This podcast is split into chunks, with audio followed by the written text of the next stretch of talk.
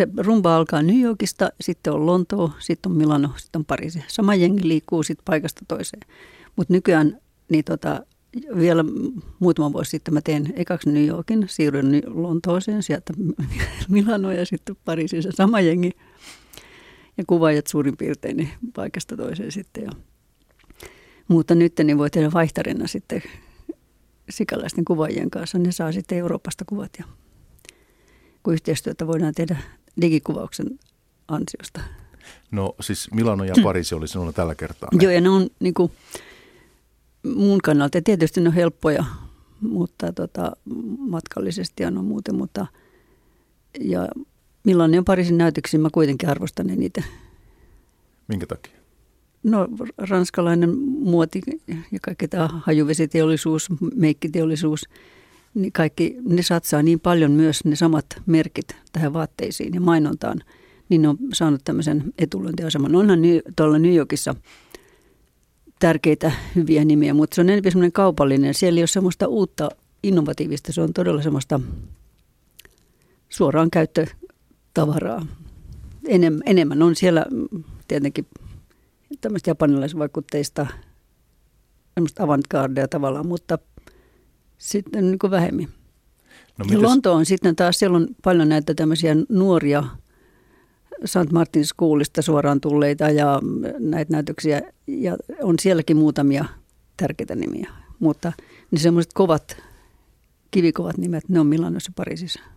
Tai siellä on niin paljon niitä vaikka ku, muuten puhutaan esimerkiksi Kiinasta tosi paljon ja se Aasian talouskasvu on ollut tosi huimaa, niin kuitenkin sieltä ei sitten ole noussut tällaista, että et, et siellä olisi joku suurkaupunki, joka ikään kuin haastaisi vaikka, vaikka sitten Milanon tai Pariisin. No kyllä, tota, kyllä Hongkongissa ja Singaporessa nousee, mutta kaikki ne huippu tota, designerit sieltä, ne tulee Milanoon, Pariisiin tai sitten New Yorkiin. Ne tulee meillä ottaa kannukset Euroopasta sitten ne on suuria staroja, sitten niiden on helppo markkinoida siellä kotimaassa. Kyllähän siellä on näitä muotiviikkoja niillä, mutta ei, ei ne, kun katsoo näitä kansainvälisiä ellejä ja vogeja, ja, niin kyllä se painottuu näihin neljän kaupunkien New York, Lontoon, Milano, Pariisi muotinäytöksiin. Sitten on Brasiliassa on, Espanjassa Madridin muotiviikot ja näitä, mutta ei ne ole samanlaisia kuin Pariisi ja Milano. Ja jos ajatellaan vaikka Suomessa ja suomalaisia niin kuin tiedotusvälineitä lehtiä, niin voisi olla varmaan aika vaikea ja onkin myydä sitten, jos kävisi vaikka jossakin mu- muissa muotiviikkoissa, niin, niin ei ne kuvat samalla tavalla kiinnosta kuin vaikka Pariisi. Kyllä se on se, mikä joo, kiinnostaa. Joo, ei kyllä se on, että ne tutut semmoiset merkit, Dolce Gabbanat, Pradat, Vuittonit, Diorit, Armanit, kyllä on maailmanlaajuisesti satsanneet tähän markkinointiin – ja siksi ne maksaakin niin paljon ne kaikki.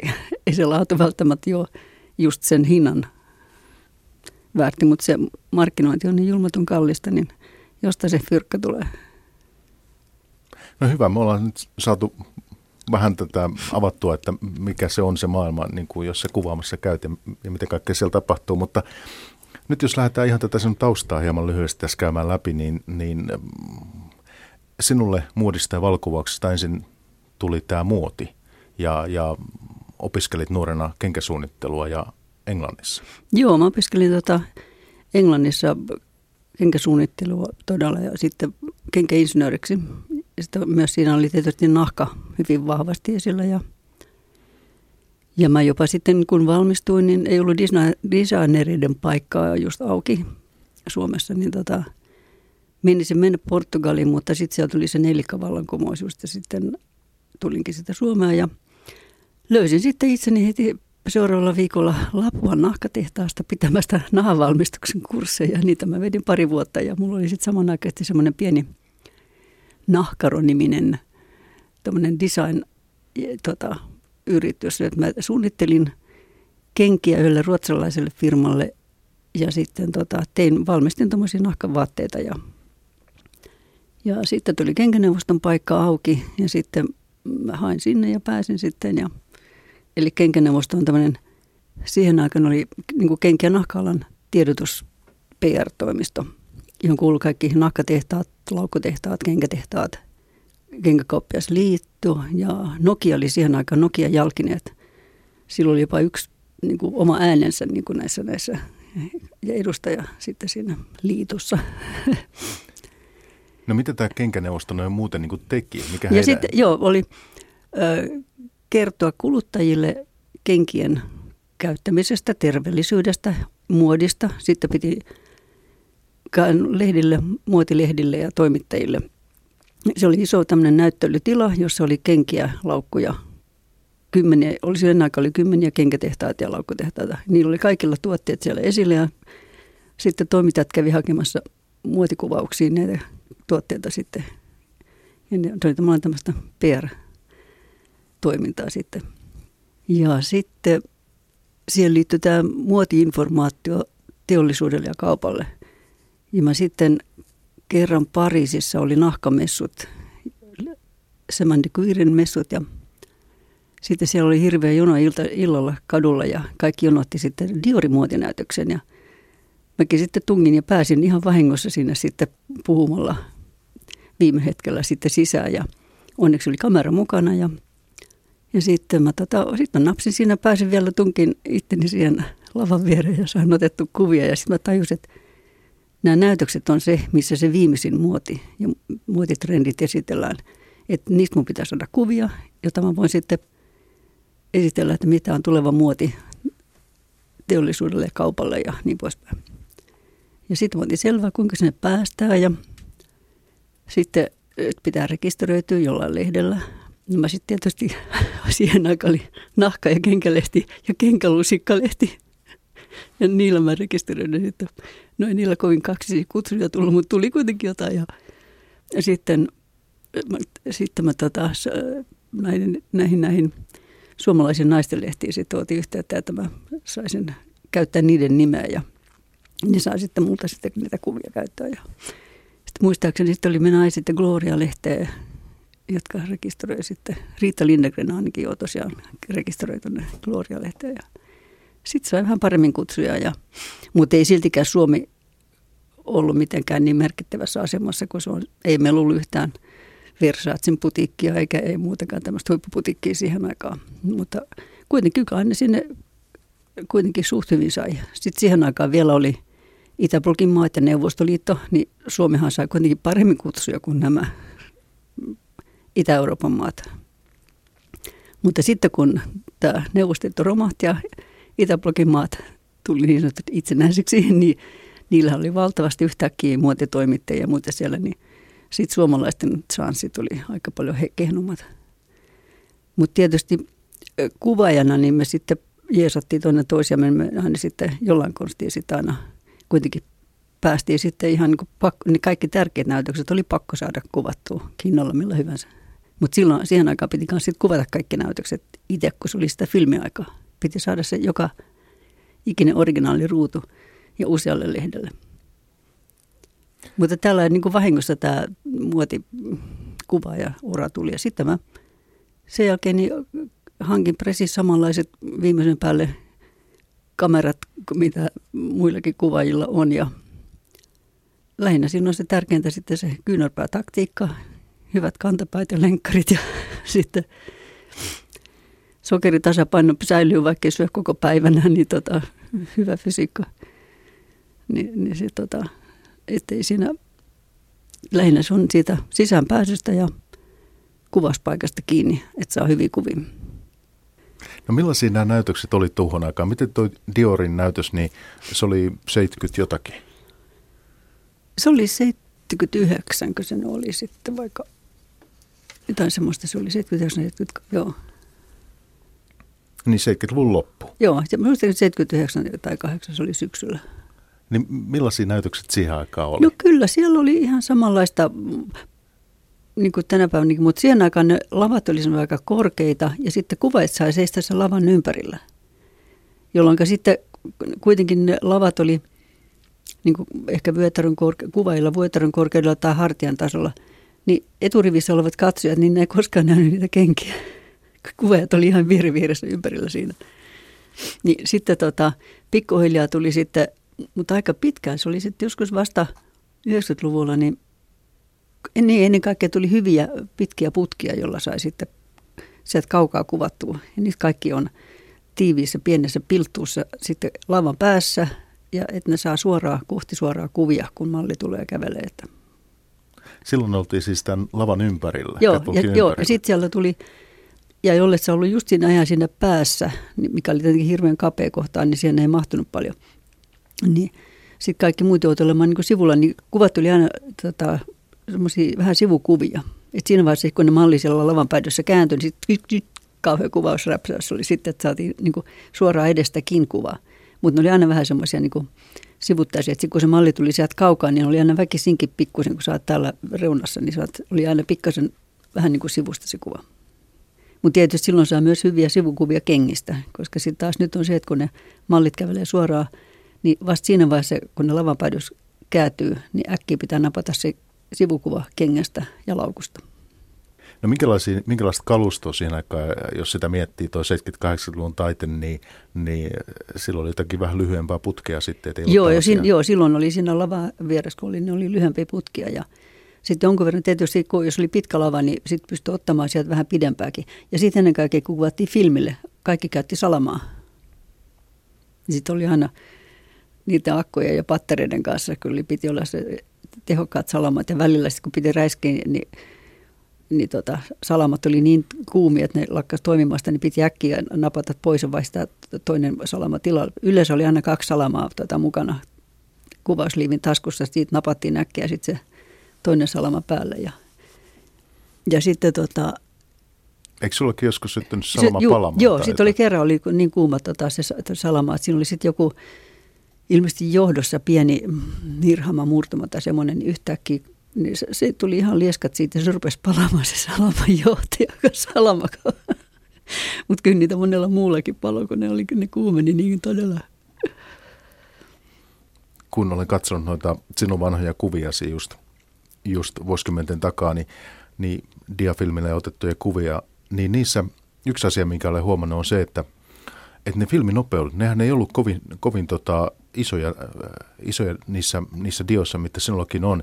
Siellä saattaa olla tämmöisiä isonopeuksia kuin vaikka äh, 100, 200, Joo. 320 tällaista. Joo. Ja silloinhan se tarkoittaa sitä, että kun valoa kuitenkin näytöksissä on varmaan tuohonkin aikaan tietysti tänään myös, niin voi olla aika vähän, niin silloin pitää toimia salaman kanssa. Joo, joo muuten, muuten niistä tota, ja sitten esimerkiksi kun oli tämmöistä keinovaloa, niin se 320 oli tietysti suosittu, mutta sitten kun ei valo kuitenkaan oikein riittänyt, niin sitten piti käyttää aina keltaista tota, foliota siinä salaman päällä sitten, että saat semmoisen, ettei, ettei niistä tullut sitten sinisiä.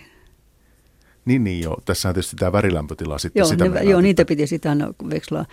Ja sitten kun tuli semmoista 800 asasta ja sitten tuli semmoisia multiasasia, jopa 1600 nasaan sitä voi prässätä, tuli vielä niin kuin kelvollista kuvaa, niin se oli jo yhtä juhlaa, kun pystyi aika lailla pimeämmäskin kuvaa, mutta silti salamaa joutui käyttää yleensä. Että ainoastaan joskus oli jossain isoja tiloja, joissa oli paljon lasiseinää ja aurinkopaisto tai niin kuin ulkona. Esimerkiksi oli jotain, tuli lämmintä, niin, tota, niin se, silloin voi, näytöksiä oli paljon ulkona, luonnonvalossa voi kuvata. Silloin ei tarvittu sitä salamaa sitten. Ai, sellaisiakin on paljon ollut? On semmoisia ollut, joo. Just joo, okay. Ja varsinkin miesten näytökset, kun ne on aina kesällä, ne on aina sen juhannuksen jälkeen sillä viikolla ja sitten hel, tota, heinäkuun alussa ja, niin kuin kesällä, jolloin esitellään seuraavan kesän muotiin. Ja sitten – No tammikuussa sitten on pimeät ja kylmää, niin silloin on taas sitten seuraavan talven muotia miehille. Ja samoin nämä Otkotyr hautekoulture näytökset, ne on myös heinäkuussa sitten, mutta niitä mä tein muutaman kerran, mutta se oli niin kuin Pariisissakin, se oli, kun oli 35 astetta yöllä päivällä lämpöä, niin se oli ilmeisesti yhtä hikistä touhua. Ja nyt mä saan mun kollega hoitaa ne Pariisissa, niin ei tarvitse niitä hoitaa. Sieltä saa sitten vaihtarina kuvat. Mutta, mutta se tosiaan, niin muutamia kertoja mä niitä sitten tein. Ja.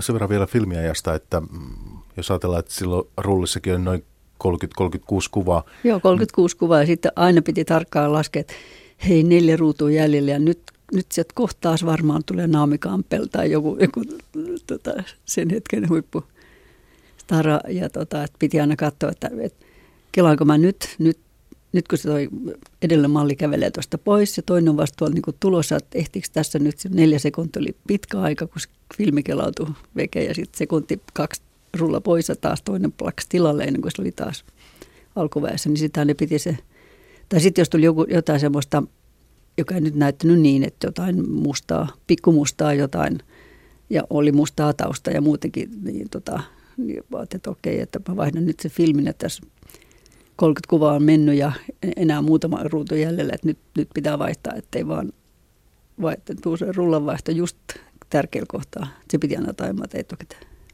Ja sitten joillakin kuvaajilla oli siis assistentteja mukana, jotka vaihtuivat. Niin, juu, juu, talonkuvaajilla on, on aina.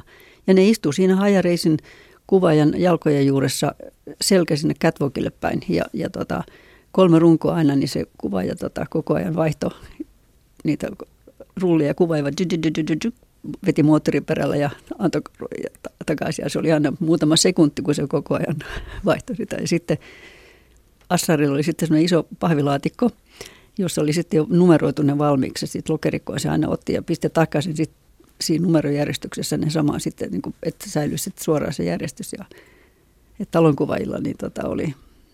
Ja on vieläkin ne joskus kuvaa, tota, tai on aina Assari niillä kyllä mutta niillä on se tassari niin kuin muuten sitten tota, vaikka on isot muistikortit, mutta aina jotain, jotain jos täytyy sitten kuitenkin käyttää salamaa tai, tai jotain semmoista, niin assari on siinä sitten jotain hoitamassa. Ja se, tota, vaikka siirryttiin tuon digiaikaan, niin aika pitkään vielä, taisi olla vielä ihan toissa vuonna, ja niin, niin tota, Armannilla ainakin ja kellas mulla se oli, joku toisellakin oli, niin kuvattiin myös filmille, diafilmille ne näytökset. Ai jaa, siis ihan nyt viime vuosina? Joo, joo, joo. Joku 50 rullaa sinne näytöksessä meni.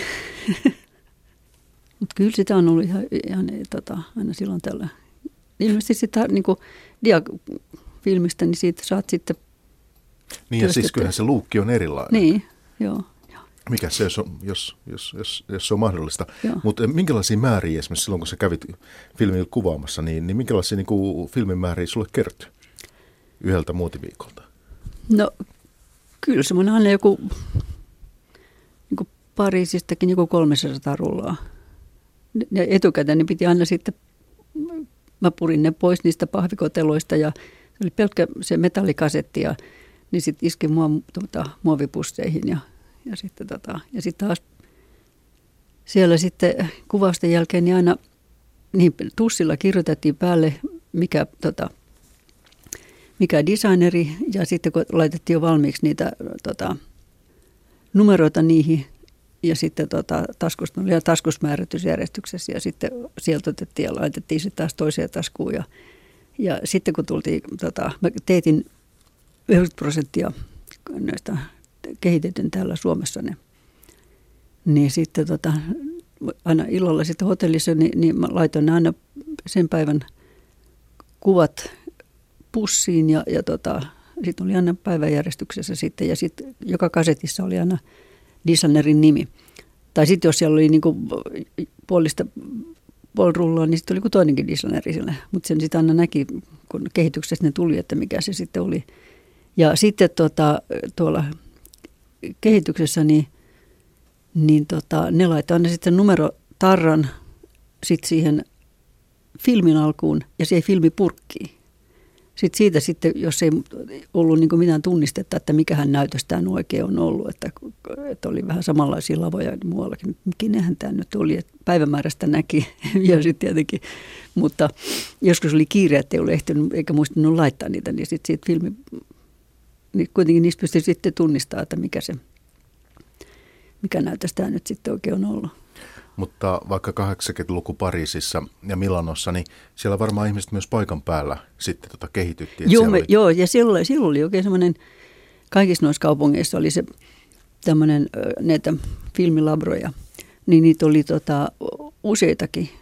Ja sitten siellä oli aina niiden tota, joka näytöksen jälkeen se oli aina kaveri semmoisella keltaisessa, keltaisessa takissa ja plakatilla heilutteli siellä, että hei hei mä oon täällä näin. Ja sitten kaikki kuvaajat, jotka piti kiireesti saada kuvat heti samana päivänä, tai seuraavaksi päiväksi ne tuli aina yleensä.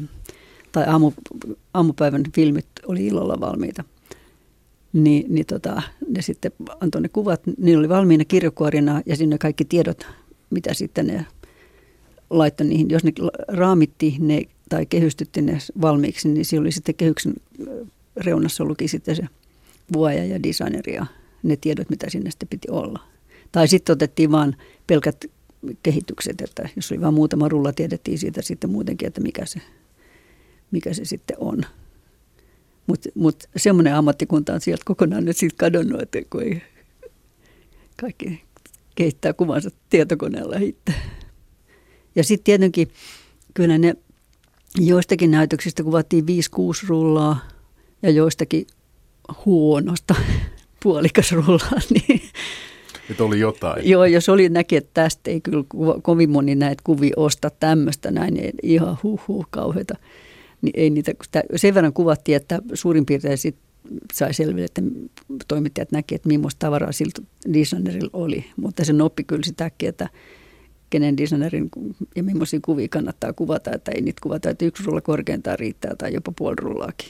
Mutta se, muutama kuvi kummi jokaiselta piti ottaa sen verran, näki, että mikä se oli. Ja sitten lopussa aina se designeri siellä pokkaamassa sitten. Että. Yksi semmoinen taito, mitä siinä pitää ihmisellä olla, jos on hyvä näytöskuvaaja, on se, että, että osaa lukea sitä vaatetta ja sitä juttua. Että sitten kun sieltä tulee hieno, hieno joku leikkaus, hieno yksityiskohta, niin, niin osaa niin ottaa sen kuvan myös siitä. Joo, Joo siitä täytyy myöskin, jos on jotain erikoista, niin, niin lähikuvan myöskin, koska sit joku lehti haluaa sit sitten sen lähikuvan.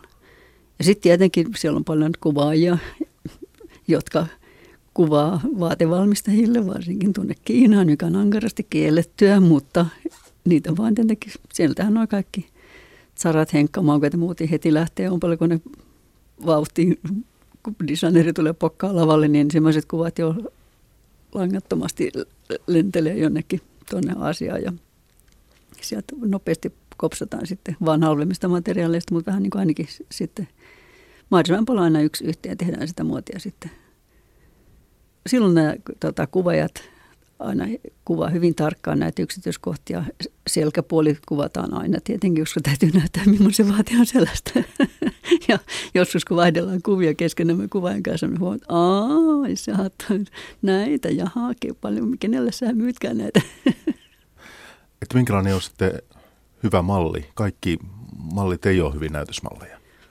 No joo, täytyy olla tota, no, hyvä ryhti ja sitten kävely täytyy olla semmoista luonnollista, mutta että ei, ei semmoista venkuraa niin kuin catwalk-kuvauksessa, catwalk-kävelyä, vaikka se saattaa näyttää siinä lavalla ihan kivalta, mutta kuvista tulee semmoisia, niin kuin olisi länkisääret tai väärät sääret, kun malli nakkaa jalkaa toiselta puolelta toiselle, niin siinä tulee se, se jalan heilahdus tulee semmoiseksi, että, että silloin niin kuin nilkka vinossa ja Tämän hetken malleista niin ehdottomasti parhaita kävelijöitä on meillä Suomesta Suvi Koponen, joka kävelee, e, tota, tietenkin se on sillä tylsän ilmettömästi, mutta takuu varmasti aina katsoo suoraan aina eteenpäin, ei vilkuille minnekään. Silmät pysyy auki koko sen hiivatin pitkän kätkyvuokin ja en tiedä mitä silmätippoja se käyttää, mutta sillä, sillä, se hyvin harvoin räpsäyttelee silmiensä. Ja se pitää sen katseen sinne kohti suoraan sinne semmoisella perusilmeellä sinne kuvaajia kohti. Ja vielä kääntyessäkin, niin silloin silmät auki, että niin kuin sivuprofiilissakin. Ja vasta kun se kääntää selkänsä, niin se räpsäyttää silmiä, ja, koska silloin ei enää kuvata sitten naamaa eikä sivuprofiilia. Ja sitten silloin nilkat aina suorassa, että se kävelee vasen oikein niin suora, tota, jalkaterä suorassa ja se ei vatkaa niitä ristiin toistensa jalkaa toisen eteen, vaan se kävelee suoraan. Ja sitten kuitenkin sillä kauniisti, että se ei ole semmoista tökötöstä. Joo, siis todella kaikista, kaikista malleista ei välttämättä hyviä catwalk-kuvia saa mitenkään. Joo, ja sitten jotkut on semmoisia arkoja, että ne pälyilee, no hartiat lysyssä ja sitten niillä on semmoinen ihmeellisiä kävelytyyliä. Että siitä kävelyä, ihan semmoista peruskävelyä, niin ne aina joka näytöksen alussa siellä treenataan niillä.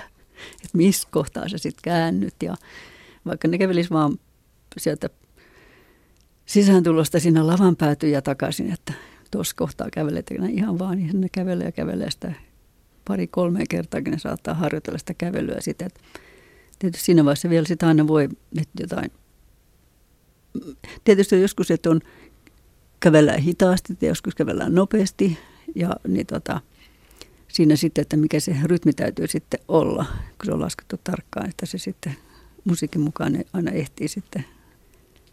Niin sitä, sitä, sitä källön rytmiä tietysti sitten treenataan siinä. Eli kun sä oot siellä paikan päällä jossakin, jossakin näytöstilassa, niin, niin on väliaikoja, odotetaan tulevaa näytöstä, niin joo, sä niin, näet sitten, miten ihmiset treenaa. Joo, joo siinä aina sitten tota, aina ei sinne pääse, kun on tämä rehearsal, eli tota harjoitukset, niin ei pääse sinne muuta kuin talonkuvaa ja katsoo sitä valojen ja muutakin. Mutta kyllä usein sitten pääsee sinne etukäteen, kun se niin varamaan sen paikan aina tuntia ennen, jotta sä saat sen hyvän paikan. Ja sitten kollegat on mennyt seuraavaan paikkaan tuntia ennen ja, ja niin edelleen taas varaamaan niitä paikkoja sitten. Istuu kun tatti siinä sitten ja, ja tietokoneella ehkä käsittelee edellisiä, edellisten näytösten kuvia, ja, mutta sitten siinä on samalla sitä, sitä, sitä kävelyä voi seurata sitten. Ja sitten ennen kaikkea silloin on ne valot, niin silloin voi täsmäyttää valot, värilämpötilat oikeiksi. No, tämä on aika monen aikamoinen sirkus, jos nyt näin voi sanoa, niin, niin tämmöinen muotiviikko, että kun sinnekin menee, niin tosiaan niin kuin jo tuossa sanoit, niin pitää ottaa, mennä sinne niin kuin ajoissa, että saa sen paikan, äh, ehkä tuntia kahta ennen, ennen näytöstä tai jotain. Ja sitten tietysti ihmiset vähän, siinä käytetään kyynärpäätaktiikkaa. Joo, että, kyllä, että, että Vaikka siellä kyllä jonotetaan kiltisti, mutta, mutta kyllä siellä sitten varataan paikkaa sitten kuvaajalle ja sen takia sitten menee aina joku sinne etukäteen ja koittaa varata mahdollisimman monta paikkaa ja ja tota, teippejä ja tusseja liimataan sinne sitten, tusseja tuota käytetään, kun kirjoitellaan niitä varausnimiä sinne niihin pitkiin teipin pätkiin ja varataan sinne ruudukko sieltä sitten semmoinen 50 kertaa 50 senttiä semmoinen kappa kaistelle itselle ja kollegalle viereen. Ja sitten jos meet käymään vessassa tai hakee jotain sämpylää tai meet käväset siinä jossain, niin sitten se pitää vielä viiluttaa puukolla se, ne teipit sillä ruuduttaa niin, että sitten niiden nyppiminen, jos on kokonainen teippi, sen pois nappaaminen on hirveän nopeaa, vaikka ne on viilutettu puukolla semmoiseksi pieneksi ruudukoksi, niin niiden palasten nyppiminen on vaikeaa. Mutta siihenkin tietysti konsti. Se on liimaat uuden teipin siihen päälle kokonaan ja sitten yhteiset koko rivin pois kerralla, mutta ne ei aina tahdo onnistua, niin sitten täytyy ne vaivaa vähän enemmän kuulostaa sit siltä, että tästä se, sinulla on kokemusta. Siis joo, kyllä, joo, kyllä on tapahtunut Tämmöistä on tehty, ja siinä, mutta siitä ei saa sitten jäädä kiinni sitten todella. Ja kyllä siinä sitten monetkin tota, kuvaajat, niin kyllä siellä nyrkitappelu on, kun on sitten tässä mulla oli paikka, ja nyt sä oot mennyt jotain sotkimaan siihen päälle tai jotain muuta, niin kyllä nämä italialaiset ranskalaiset varsinkin, niin kyllä ne käy välillä kuumana, kun on illalla väsyneitä jo, niin siitä on hermot tiukalla, niin, niin viimeisenä päivinä varsinkin ja sitten illan suussa, niin verensokerit on varmaan epätasapainoinen niin muuta, niin kyllä siellä tota on ihan joka päivä tapahtuu, että on käsirysyä on. No, ja on ihan semmoista, että on oikein veri lentänyt. On, on kuulostaa, kuulostaa hurjalta. Mutta tämmöinen muotiviikko, jos kestää, otetaan nyt vaikka joku... Kahdeksan päivää Milanossa, kahdeksan päivää Pariisissa, viisi päivää Lontoossa ja kahdeksan päivää kahdeksan päivää nykissä, yhdeksän päivää, kahdeksan päivää nykissä. Seitsemän, kahdeksan päivää se nykyään on jo. päivä... kun lasketaan sinne sitten se, kun se alkaa illalla ekana päivänä ja sitten viimeinen päivä, niin tota, siellä on vielä jotain opiskelijanäytöksiä, mutta kaikki lentää sitten siinä vaiheessa jo Lontooseen. Ja sitten taas Lontoossa niin aamupäivällä, niin ja aamulla aikaisin ei ole näytöksiä, mutta sitten taas illalla. Ja sitten taas kun Lontoon loppuun, niin sitten Milanossa alkaa sitten jo kans heti seuraavana päivänä, mutta aamulla ole niin kuin, mitään semmoista hirveän tärkeää, niin kuin, niin kuin, niin kuin ei ole Dior eikä ei ole Prada eikä Armani. Ja sitten kans Milanosta, kun Milanossa loppuu, niin siellä on sitten vielä niitä opiskelijanäytöksiä ja semmoisia sitten viimeisenä päivänä, mutta sitten tota, oikeastaan koko se päivä sitten uusia tulokkaita ja näitä tämmöisiä – niin sitten edellisenä iltana jo, tai sitten viime, niin sieltä menee se Milano-Pariisin juna, niin kaikki kuvaajat hyppää siihen junaan ja on aamulla Pariisissa, koska siellä alkaa sitten näytöksiä jo sit sinä päivänä. Ja sitten tota, jotakin menee sitten ihan päällekkäin, että on, mutta ne, ne on tota, semmoisia just, että ne ei ole niinku just näitä tosi kovin nimiä sitten, mitkä siellä on päällekkäin. Tämä tarkoittaa sitä, että, että te tunnette kyllä aika hyvin toisen. Joo, kyllä mä tota, sitten, ja vaikka ei niin muista nimeä, mutta tota, yleensä on etunimeä, mutta tietää ainakin mille lehdelle kuvaa tai mistä maasta on. Että kun on sitten, että joo, oli se se. Että, mutta että kyllä nämä, jotka tota, on sitten näiden isojen uutistoimistojen ja tota, Vogin ja Women's Wear Dailyn nämä kuvaajat, niin ne, tota, ne kaikki tuntaa, koska niillä on aina sitten kans niitä assareita, jotka käy etukäteen valkkaamassa niille ne paikat sinne ja teippaamassa ne ja muuta, niin siellä lattialla oli, tuossa on Simon ja tuossa on tuo, jaha, jaha. Ja, no tuossa välissä, tuohon ehkä väliin mahtuisi tolleen tuohon noin, että kun on kapeina siinä, niin tuohon mä voisin varmaan teipata mun nimen ja sitten tuota, neuvotella sitten, kun se tulee paikalle, että voi, kai mä voin tässä sitten olla, jollet sä ehtinyt ajoissa menee sinne teippaamaan. Usein sitten jo, jos näkee, että hei, tota, kun niitä näytös, niin kuin Milanossakin on, niin, ja samoin tota, parissa, niin että jos siellä on viereisissä halleissa tai rakennuksissa niitä näytöksiä, niin edellisenä iltana, kun me kävellään ohi siitä, niin käydään katsomassa, että pääsisikö sinne sisälle teippaamaan ja varaa sen paikan jo sitten. Sitten käydään varaamassa edellisenä päivänä se paikka sieltä sitten. Ja teipataan se sitten ja toivotaan, että siihen ei talon ja halua tulla. Sinullakin on sitten tuttuja kavereita, joita tapaat ehkä muutenkin kuin näytöksissä, että on tämmöisiä ystäviä, mitä ystävyyssuhteita sitten syntynyt niin kuin vuosikymmenten aikana. Joo, kyllä sinne sitten tota, joidenkin kuvaajien kanssa, sitten nämä varsinkin joiden kanssa tehdään sitä yhteistyötä sitten, niin, niin tota, mutta ei me, ei me tota, muuten korkeintaan sitten saatetaan käydä syömässä illalla, mutta, ei mutta tänä päivänäkin, kun sun pitää istua tietokoneen ääressä ja tehdä ne kuvat äkkiä niin pitkälle kuin pystyy, että sitten on vähemmän töitä kotona. Että kuitenkin.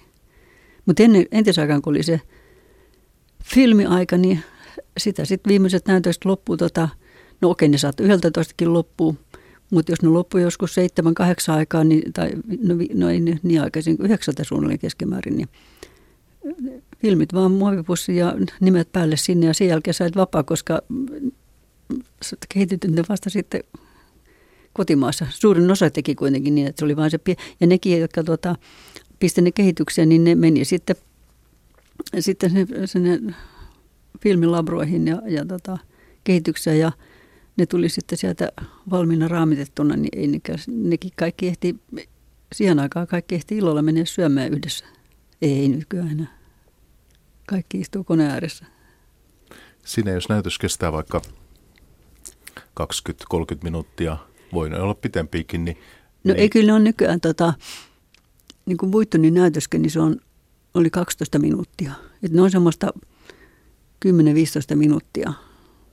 No 20, Lagerfeldilla ne on, ne joskus 20 minuuttia, kun ne on niin, ensinnäkin Grand Palessa se on niin pitkä, että siellä, vaikka siellä jokainen vaate, siellä on jokaisella vaatteella oma malli, että siellä on sitten, jos sulla on 50 vaatetta, siellä on 50 mallia.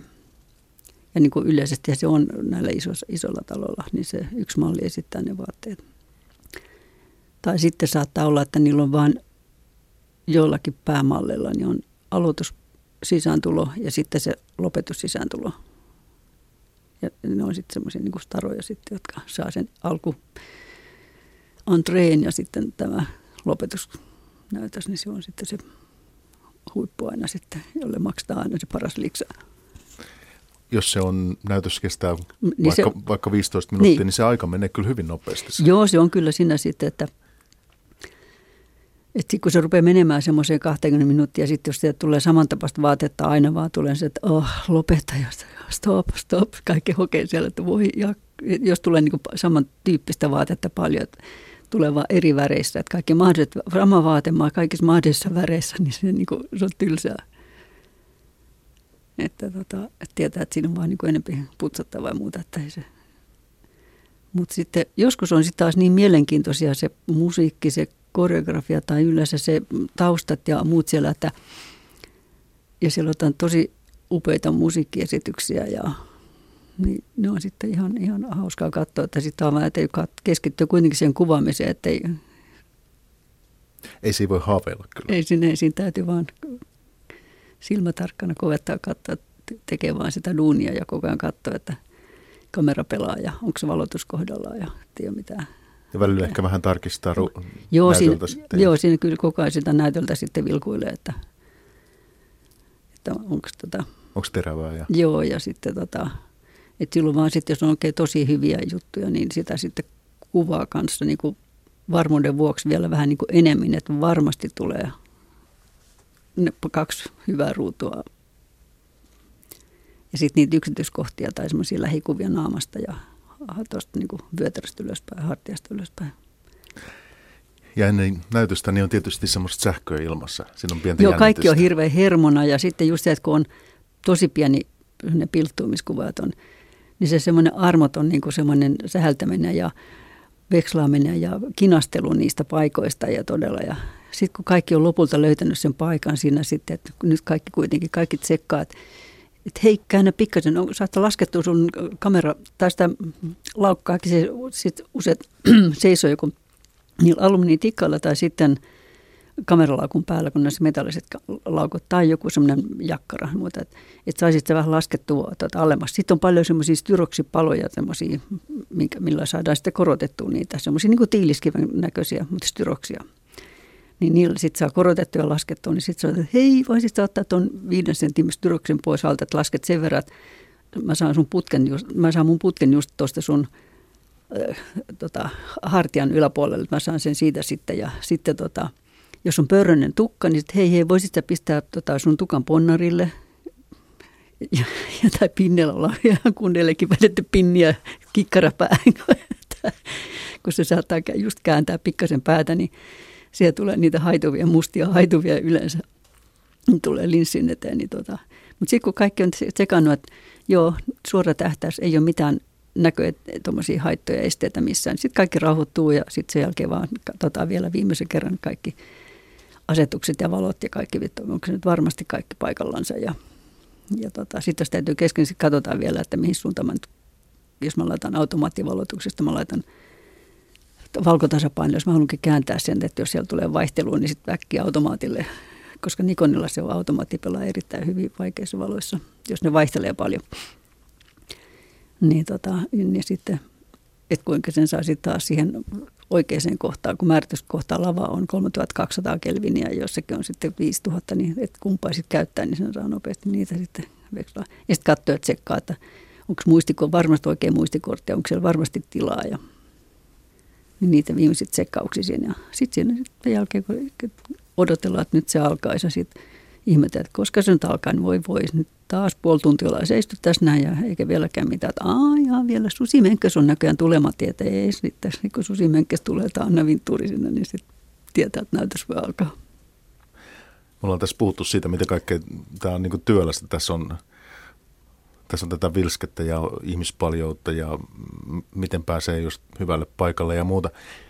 Onko tässä catwalk-kuvaajan työssä, niin onko tässä glamuuria? No ei siinä kyllä, siellä ollaan semmoinen hikisinä, haisevina, nälkäisinä, janosina.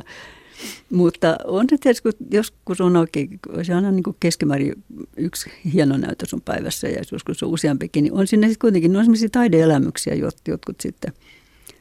Ja semmoisia ihan silmät pyöränä katsoa, että miten on voinut. Niin kuin Lagerfeldkin muutama vuosi sitten niin tuotatti 10 000 tonnia vai mitä se oli jäätä tota, se oli helmi, helmikuun lopussa, maaliskuun alussa se oli jo.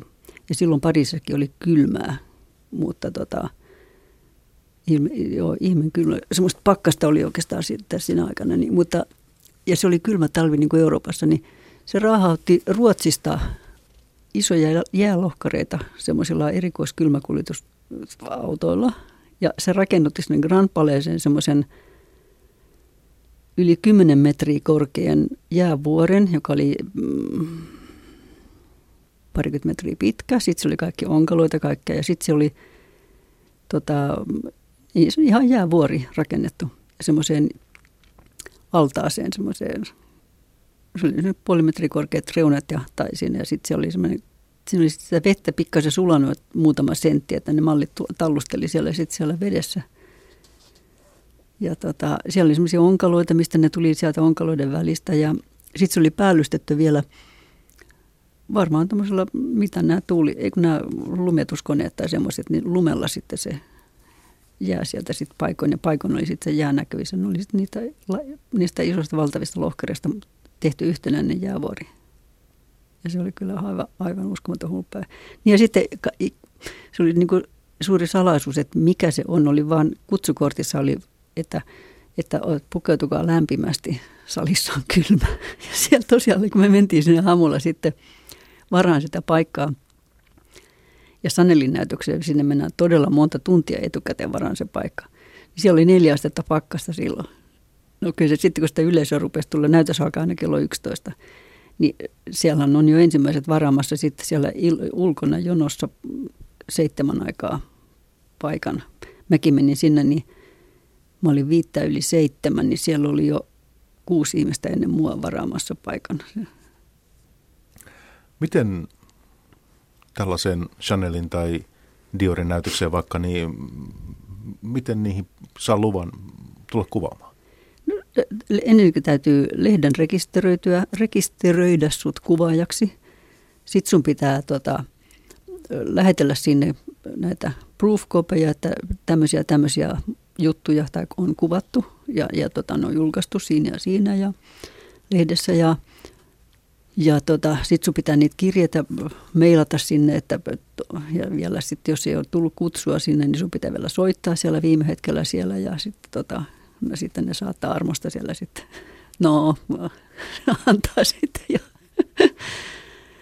ja tota, ja sen täytyy, ja, mutta sen, ne pisteytetään ihan sen mukaan, miten kiinnostava maa on. Ei se ole sillä lehdellä silleen niin, tota, vaan että miten kiinnostava se maa on. No toi Goltieri esimerkiksi kyllä, että kun aamulehti aina hyvin sitkeästi tota, sen aikaa sieltä ne lähetti vielä muotitoimittajan, oman muotitoimittajan sen Arja Karjalan jo, niin se aina julkaisi, se oli se lempparisuunnittelija, niin Arja aina julkaisi Goltierista niin, tota, jutun, tai siis kuvan, että suunnilleen pääkuva melkein aina oli sitten Goltieri.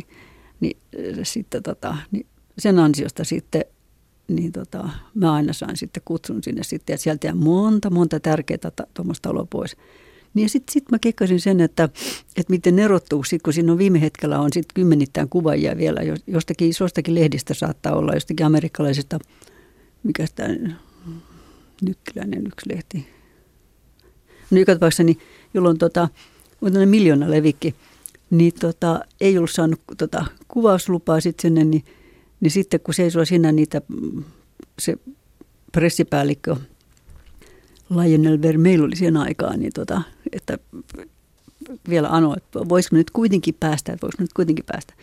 Niin tota, se sitten on, että joo, tuu sitten. Ja, mutta se lähti sitten siitä, että miten erottautuu siitä, niin joskus kun se ei ollut sit siinä, tai nämä lehdistöpäälliköt, niin mä kekkasin siihen aikaan, kun oli purkka, oli silloin 90-luvulla, niin tämmöinen uutuusjuttu, niin mä sitten oli tota, niin mun käyntikortin, teippasin kiinni siihen ja sitten tota kirjeen, jossa mä sitten olin se mukana, että, että mä nyt aamulehti Leena Aro, mun täällä haluaisit kovasti tulla. Ja sitten lisäksi oli merkitty Gloria, ja nämä lehdit, joilla mä kuvasin, tai jotka käytti mun kuvia. Niin tota, lähetin sen, sen annoin niille Kerberoksille, niille isoille patukkaäijille siinä sitten, että, että viekää tämä tuonne lehdistöpäällikölle, että, että mä haluaisin tulla sinne, niin lähes poikkeuksetta ei edes kestänyt kuin pari minuuttia, niin sieltä tuli sitten, no tulkaa sieltä vaan sisään. Koska sitten se muisti aina, että ai niin, toi on se purkkanainen. Ja sitten kerran oli kanssa, että mä sitten vein, kun mä hain, menin, kun ei ollut taas sitä kutsua tullut, niin mä menin sinne Goldtierin sinne toimistoon edesenä iltana – ja sitten kun mä soitin Joota, niin sanoin, että no joo, kyllä, että jos tu, viitit tulla hakemaan. Mä, totta kai mä tuun metrolla pari pysäkin väliä sinne sitten ja tulin hakemaan sen sieltä sitten sen, sen kuvausluvan. Ja samalla vein sitten neljä, muistaakseni, noita purkkalaatikoita sinne sitten. Ja, ja se Liifia niin siihen aikaan, niin se lähetti mulle semmoisen valtavalla, tota, missä oli 50-60 purkkalaatikkoa. Mä kerron, mihin mä vien ne aina noille pressipäälliköille tuonne Milanoon, Pariisiin ja siihen aikaan myös New Yorkiin ja Lontooseen. Niin ne lähetti sieltä sitten aina niitä laatikoita mulle ilmatteeksi. Ja mä vein tosiaan niin monta laatikkoa sille Goldtierille sinne toimistoon ja seuraavana päivänä aamuna, kun olisi Golterin näytös, niin kuin ollakaan, kaikki mallit tulee sieltä jystää purkkaa, puhaltelee palloja ja venyttelee sitä. Mä nauran, että onko Jan oli saanut Goltir viime hetkessä semmoisen idea, että kaikki on semmoista katupaikka gangsterityyliä ja kaikki jauho siellä purukumia. Kun Golteri itse tykkää hirveästi purukumista, se, se kuulemma tota, jystää sitä purkkaa aina ja se, se oli sanonut, että se on tosi tosi hyvä purkka. Mä sen Lionelin kanssa juttelin. Ja tämä oli semmoinen, kun aikaan se oli tämmöinen kun oli terveellistä. Ja se ei ollut mitään lihottavaa. Jotkut vei sinne sitten lahjuksiin, vei suklaa tätä muuta, mutta eihän tuommoiset kaikki haluaisivat sellaisia lahjoja ja kauniita, niin, niin, niin purukumille just vielä, kun se oli vielä tämmöistä terveistuttu näkökohtaa hampaalle ja niin poispäin. Niin vielä, sitten se on tarpeeksi sellainen niin mitätön pieni lahjus, mutta kuitenkin se pieni, niin vähän vaivan näkee, mutta kuitenkin sillä erottuu. Ja sillä mä erottaudun. Kaikki aina muistat, että ai niin, sä oot se purkkanainen, joo, niin sitten tota, kutsu tuli aina. Mikä näytöksissä ja, ja niiden kuvaamisessa on, on parasta? No kyllä tietysti semmoinen, siinä aluksi semmoinen kihelmävä jännitys, että, että tota, kun ensin se ollut se hikinen tämmöinen vähän niin kuin hermoilu joskus menee melkein niin kuin vähän tappeluksi, kinasteluksi, mutta tota, ei mä, en mä nyt ole. Olen mä kerran yhden kiinnolla, eikö japanilaisen no, nostanut, tota, se meni mun, mä olin varannut paikan ja teipannut sen, niin se oli mennyt ottaa se mun paikan, niin mä otin vaan harteista kiinni ja nostin sen pois. mä olin se verran pidempi, se pieni japanilainen. Mutta tota, mut kyllä se, mut sitten kun on tosiaan se tilanne rauhoitunut ja sitten sit siinä, että se on ollut niin kuin kiva näytös ja, ja tota, kauniita vaatteita ja kaikki puolin, niin sitten se, huhu, nyt se on ohi. Sitten taas äkkiä matka saa niin nopeasti kuin suinkin ja äkkiä pois sieltä ennen kuin sitten se massat rupeaa tulemaan. Sitten on kaikki raput ja hissit, ne on täynnä. Ja tota, sitten kun on hirveä kiire sinne seuraavaan paikkaan. Et usein sinne sitten niin nappaa kamat kasavaa ja laukut ja vaatteet siitä, mitä on ja mytyssä jossain. Niin tota, äkkiä kainaloa ja ulos ja sitten ulkona siinä ulkoovella sitten niin rupeaa tunkemaan niistä tavaroita laukkuun ja paikalleen sitten. Ja vaikka se on raskasta ja, ja siinä on kaikkea vaivan näköä ja tällaista, niin, niin sitten kuitenkin kun sit kestää hetki, niin sitä rupeaa kaipaamaan. Kyllä aina sitten, kun ne näytösviikot on, että oh, luojan kesät, mä ja sitten se pitää se rekisteröityä ja se taas seuraavaan, kun alkaa että voi ei. Ja sitten se matkalla, kun pakken miettii, että onko nyt varmasti kaikki johdot ja piuhat ja silloin varsinkin, kun oli sitten tämä filmiaika ja piti olla sitä sun tätä tota, akkua ja varaa ja, varaa ja, ja lisää tavaraa mihinkin asiaan.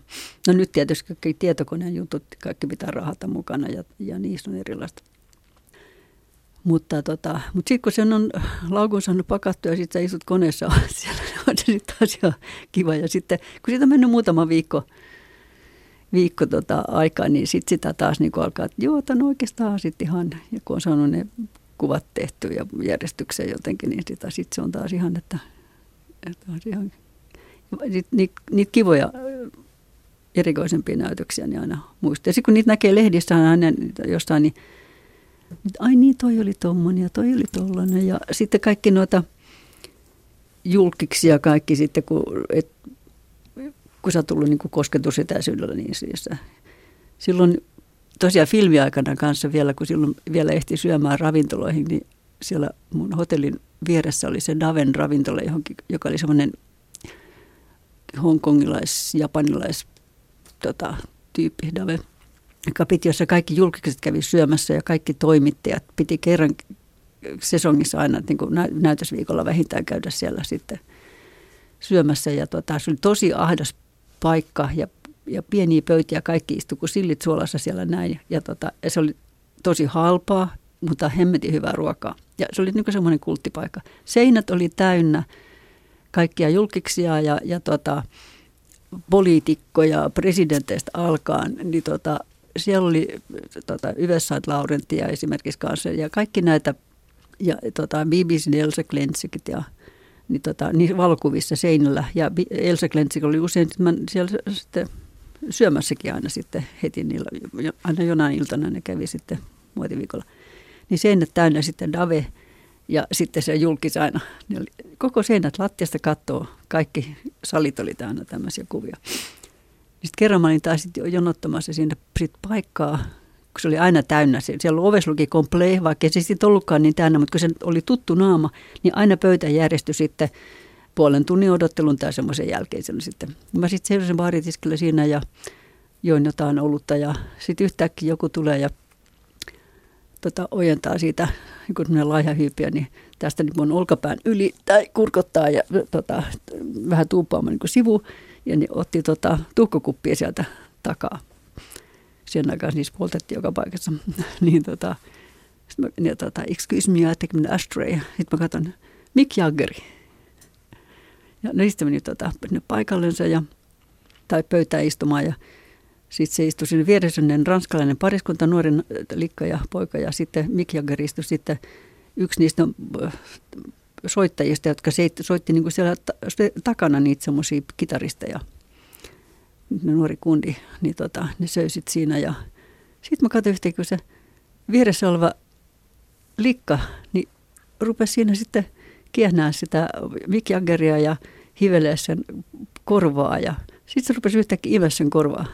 Se varmaan kymmenen minuuttia sen korvia. Ja, mikä, sitten rupesi pussailemaan. Ne pussaili siinä aivan tolkuttoman pitkiä imuja. Ja sitten Mikki Jagger taas ei muina miehinä. Ja sitten taas ne rupesi pussailemaan siinä. Ja no sitten kun oli Mikki Jagger syönyt, niin Mikki Jagger lähti sitten se kitaristin kanssa sieltä vekeä sitten ravintolasta. Ja sitten se poika siinä, joka oli likan kanssa, niin oli vähän myrtsin näköinen.